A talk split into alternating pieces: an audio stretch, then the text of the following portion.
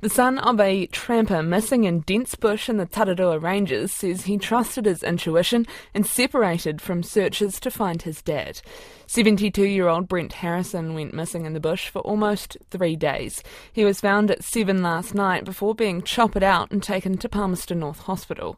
His son Luke Harrison said he'd dropped his father off for a day's hiking on Monday and later received a call from him in which he was confused, distressed, and lost. A large search involving ground teams, helicopters, and dogs was launched, but Luke says he always had an inner feeling he would find his father.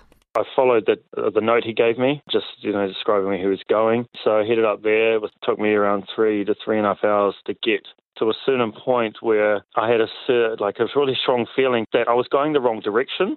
I felt like if I kept going, I was going to, I'm not heading to where he was. So I turned around and I start heading back down.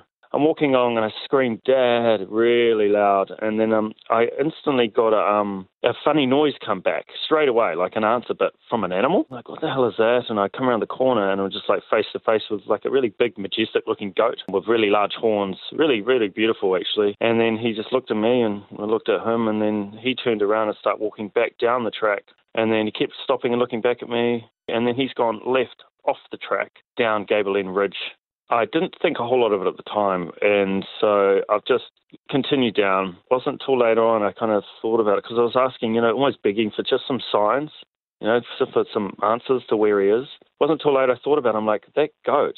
There was something really significant about that because at the point where I had the feeling that I was going the wrong direction, then turning around, calling his name, getting the answer back straight away was just like, you know, that that must have been a sign. It seemed really obvious.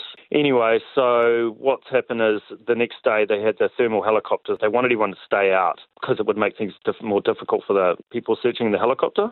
Then the next day, we're like we were told though we couldn't go in again because they had their tracking dog out there just because they we, we you know they didn't want us to ruin the scent and I was just really itching to go because I just had a really strong feeling I was going to find him I, I just you know I knew I believed I knew where exactly where he's got lost and anyway so we finally get that call around um, 6 p.m. yesterday that we could finally go out but we were grouped into teams by search and rescue I was quite resistant to following the teams. Um, I had a really strong feeling about where he was. And so when we, our team was about to go off, I just said to the leader, um, look, I'm sorry, mate, I'm not going that way, I'm going this way. He was actually really understanding and really kind about it. He let me go.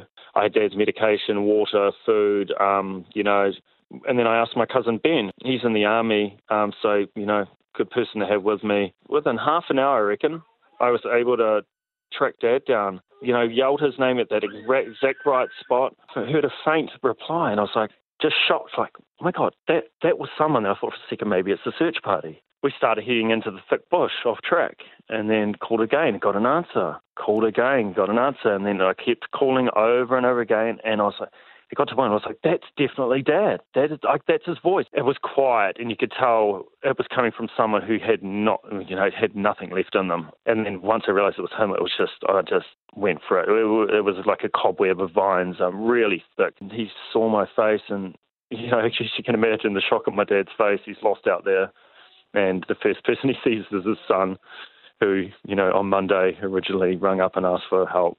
So it's just an amazing feeling where I was able to set off locator beacon, which I brought with me. Um, my cousin Ben, he's he's mapped it all. He's, he's able to put the exact route where we were. Um, That's amazing. Yeah, and then so yeah, and then next minute we you know he's getting lifted up. I've had to carry him a little bit into a clearing because he was just off a slight clearing, but he would never have been seen there.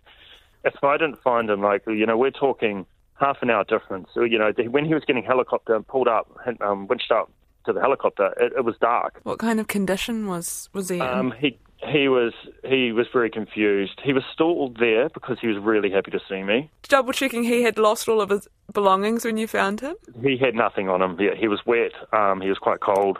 Thankfully, I had his his Parkinson's medication, so I was able to give him that, get him water, give him a muesli bar. So, what, what sort of condition is is Dad in now? He's he's um I've got to call him. Um, I knew he'd be fine and he's good now. You know, he's safe. He's he's you know in good hands, and he's not lost anymore. So, and I know my dad, and he's he's a trooper. He's a bloody machine, even in the state that he's in now. You know, in '72, and he's had Parkinson's for around 10 years. He loves that stuff. He sounds Yeah, fit as a fiddle.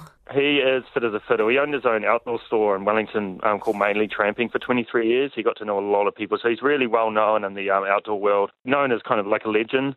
Just super, super kind, giving, generous man. You know, always willing to help anyone, and so Well- he's a top guy. Top guy. Will You he know, be really top uh, will he be heading out for any more tramps? Um, uh, yeah, but I'm going with him this time, and I'm going to be checking through his gear. Yeah. That is a very happy ending for Yeah, your yeah. Oh, amazing! It's just like a miracle, you know. I'm just, I'm so glad I just trusted in myself. I just always had that inner feeling I would find him, you know. Um, and I, I just knew it. I had no doubt, and I was so um, determined. That is Luke Harrison, the son of Brent Harrison, who was missing in the bush for three days, but miraculously was found by his son